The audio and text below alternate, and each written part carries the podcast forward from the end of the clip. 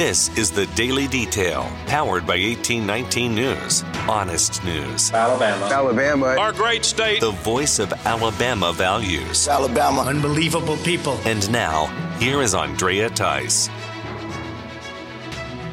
U.S. Senator Tommy Tuberville says that Democrat senators can't play by the rules and win, so they're taking their ball and going home. Tuberville made the post after Democrats tried to change the Senate rules to circumvent the hold that Tuberville has implemented on military promotions. Tuberville is using his position on the Armed Services Committee to do so. Conservative Senate Republicans have united to stop the rule change, saying that Democrats can do a workaround to pass the military nominations if they really wanted to, but are refusing to do so since it takes more time on the Senate floor and they want to use that time to push liberal judges or legislation. Membership has been disconnected. The director of the Alabama Public Library Service has announced that membership with the American Library Association is now ending. This move comes after a year long battle within the state of Alabama by parents wanting sexually explicit children's books to be removed from the shelves in the children's section and put in a restricted area altogether. The APLS says that they will be providing guidelines to libraries here in the state on how to deal with that situation rather than letting the ALA provide that guidance.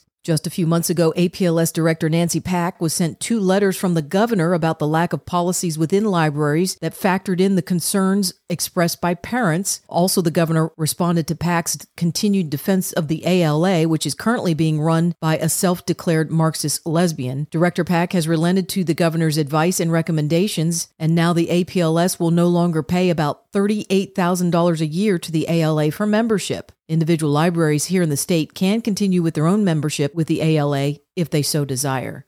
State Senator Arthur Orr is speaking out about the financial situation at Birmingham Southern College. That college was recently denied a $30 million state loan by the state treasurer, Young Boozer, after a new loan program was created by the state legislature earlier this year. Birmingham Southern even filed a lawsuit on the matter, but a judge dismissed the case last week. Orr spoke on WVNN out of Huntsville with Dale Jackson. Birmingham, which has a very large budget, the city, and the county of Jefferson, both of those entities have the most to lose if Birmingham Southern goes down the tubes. I mean, they've got, of course, the jobs and the economic impact, but also the reputation to their area of the state. Now, all of us lose in some sense, but those two really need to step up, and they could have guaranteed the state loans to Young Boozer. They uh, were supposedly going to write some uh, five million dollar checks. I don't know that that's true or not, or whether they would have done that, but they really should have stepped up. Now, if they step up, then I think it's a new game, and the state and Young Boozer might feel a more a little more comfortable making that loan.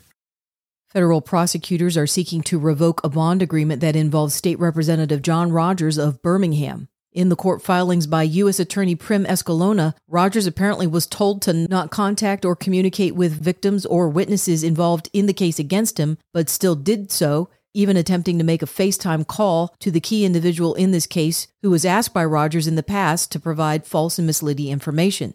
This Monday, a hearing will be held regarding the prosecutor's request. Rogers was released on bond on October 12th. He is being charged with aiding State Representative Fred Plump Jr. in a kickback scheme where Rogers directed $400,000 to a Jefferson County Youth Baseball League, and then Plump Jr. kept some of that money and gave another part of it to his assistant. This past May, Plump pleaded guilty to the charges against him coming from the Department of Justice.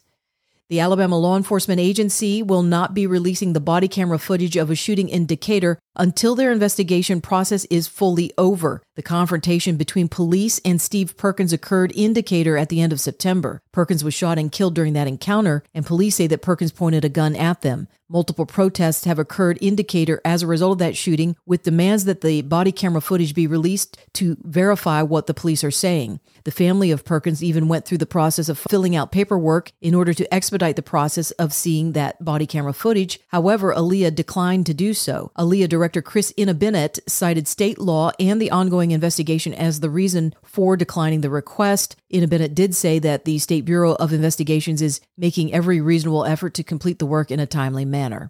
Two men involved in the riverfront brawl in Montgomery this past August have pleaded guilty to harassment and assault. That whole incident made it into national news after the first mate of the Harriet II riverboat asked a group of men to move their boats from the dock in order for the Harriet to pull up and unload their passengers. The men not only refused multiple times, but then began to beat up on the first mate, which prompted the rest of the riverboat crew to, to jump on board the dock. That's when the melee broke out and was caught on many people's cell phones who were on board the riverboat at the time. There are three other defendants charged with assaulting the first mate. They will have court hearings in November. For more in depth stories affecting the state of Alabama, go to 1819news.com. In national news, the two day manhunt for a mass shooter in the state of Maine is now over. Army reservist Robert Card was found dead at Lisbon Falls. Card died from a self inflicted gunshot wound at a recycling center. Card had opened fired at a bowling alley and then at a bar in Lewiston, Maine. 18 people were killed in that shooting, including a 14 year old boy and a 76 year old retiree who was coaching a youth bowling league. The country of Israel has entered into a new phase in the conflict with Hamas terrorists located within the Gaza Strip. Israeli ground forces have now entered into the Gaza Strip after a massive bombing campaign started last Friday night. Israel's Prime Minister Benjamin Netanyahu says the next steps in this operation will be long and difficult, with the goal of destroying the military and leadership capabilities of Hamas, as well as returning dozens of hostages, some of them American, who were taken on October 7th when Hamas entered Israeli territory. Former Vice President Mike Pence is calling it quits when it comes to the presidential primary campaign. Pence spoke over the weekend at the Republican Jewish Coalition in Las Vegas, revealing that he is dropping out of the 2024 race. Pence said it's not his time to lead the American people. So, after much prayer and deliberation, I have decided to suspend my campaign for president effective today. Parts of that speech were provided by BNN Network. The chairman of the National Republican Senatorial Committee, Senator Steve Daines, is now calling on the remaining GOP primary candidates to drop out as well and coalesce around Donald Trump, who has been absolutely dominating in the polls during this primary season. Daines told Politico that he was surprised by Pence's decision, but still considers it the right move since it's clear that Trump is going to be the Republican presidential nominee. Executives for automaking companies are dealing with growing inventory of electric vehicles and slow sales. The demand for EVs by Americans is just not what had been anticipated, and the earning reports are making that crystal clear. The CEO of General Motors, Mary Barra, has announced a major change to their sales targets for building 100,000 EVs in the second half of this year, as well as the 400,000 they wanted to build in the first six months of 2024. The CEO of Mercedes Benz, Harald Wilhelm, spoke with Business Insider saying that this is a pretty brutal space and that current status quo is not sustainable for everybody. While Tesla founder Elon Musk says economic concerns is the reason for the lack of demand on EVs right now. Ford and Honda have also announced plans to scrap their EV manufacturing goals or their plans to develop an affordable EV altogether. Actor Matthew Perry is dead at the age of 54. Perry was a cast member of the long standing sitcom called Friends during the 1990s.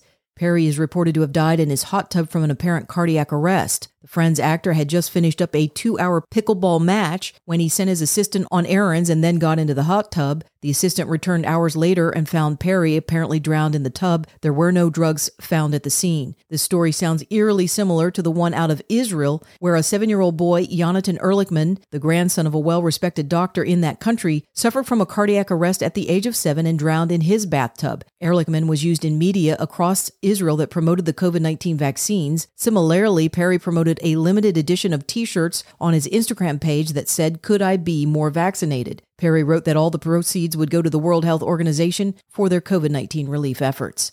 And when it comes to the COVID 19 vaccine, all this week I will be featuring a discussion between scientists here in the US as well as Canada who tested for and found DNA contaminants in the fluid of the COVID 19 vaccine.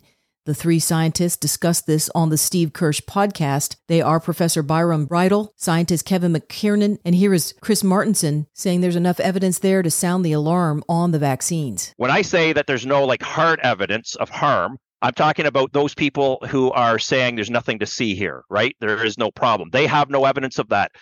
Kevin, like Kevin mentioned, there are lots of theoretical harms, lots of theoretical harms, lots of potential mechanisms whereby this bioactive genetic sequence could cause harm. That is, in and of itself, sufficient. It should be sufficient in science to say we've got to stop. We've got to do the research now to definitively answer these questions. But get this what they showed in this preprint article is that the batches, the Canadian batches, they were able to link them to adverse event reports. And the batches that were most contaminated were associated with the highest number of adverse events that had been reported. There's a correlation there, right? So, so in fact, there is some evidence uh, in the hands of Kevin and his co-authors, right, that does suggest harm. You're listening to the Daily Detail from 1819 News. If you are enjoying the daily detail and want to make sure that these reports come up easily on your smartphone, then be sure to hit the subscribe or follow button on whatever podcasting app you are using. It's usually on the main page of the daily detail. That could be on Spotify, Apple Podcasts, Podbean, or some other app. And also be sure to visit 1819 News for more reliable, up to date information on what's going on around here in Alabama. You can also join 1819 News by becoming a member, which will get you exclusive content as well as 1819 merchandise. You can visit 1819news.com backslash membership to learn more. I'm Andrea Tice. I'll be back again tomorrow. I look forward to updating you then. Alabama. Alabama. Our great state. Alabama. Of Alabama. This has been the Daily Detail. For more up to date news, go to 1819news.com, where you'll find honest news and Alabama values.